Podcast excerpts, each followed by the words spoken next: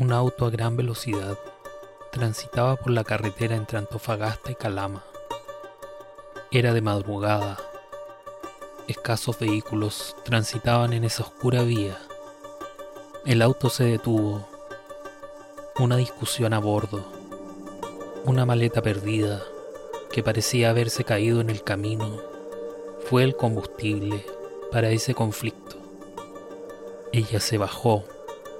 Él encendió el auto y se alejó. Javiera quedó sola en la oscura carretera. Hasta hoy no se sabe qué pasó esa madrugada.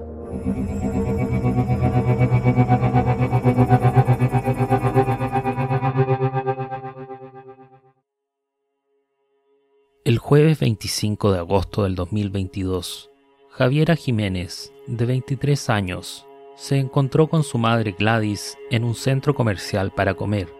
Hablaron, entre otras cosas, de la mudanza que la joven haría en los próximos días. Era la primera vez que iba a vivir sola. Javiera pasaría la noche del jueves en la casa de una de sus amigas. Javiera era estudiante de técnico en odontología, pero su principal actividad y trabajo era la de influencer en redes sociales, en donde acumulaba una gran cantidad de seguidores. El día viernes 26, durante la madrugada, su pareja, Andrés Sutar, la pasó a buscar a la casa de su amiga para emprender un inesperado viaje a Calama, viaje del que su madre no tenía información. Durante esa misma madrugada, la madre de Javiera recibió un mensaje de WhatsApp desde un número desconocido, en donde su hija le decía, yo estoy bien, cuídate, los amo mucho, perdóname. Además agregaba que se iba por un tiempo. Gladys llamó de inmediato, pero el teléfono ya estaba apagado. Cerca de las 3 a.m. logró comunicarse con Andrés Sutar. Tras intentarlo durante varios minutos sin respuesta, el hombre relató que en medio de la madrugada se dieron cuenta que le faltaba una maleta. Javiera se enojó, ya que en esa maleta tenía toda su ropa, la que pretendía llevar hasta su nueva casa. Allí comienzan a discutir. Ella se baja y se queda sola en la carretera. Él, por su parte, se aleja buscando la maleta perdida. En ese trayecto, cuenta que tiene un accidente y se dirige al hospital de Mejillones para ser atendido.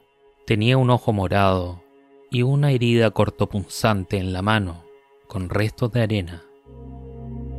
Transcurridas cerca de siete horas, vuelve al lugar y recorre sectores cercanos en busca de Javiera, pero no la encuentra.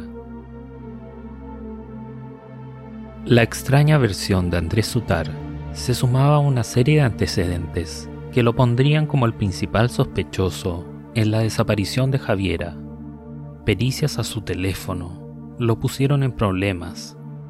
En él existía evidencia de su vinculación en una banda que robaba cátodos de cobre desde trenes de carga.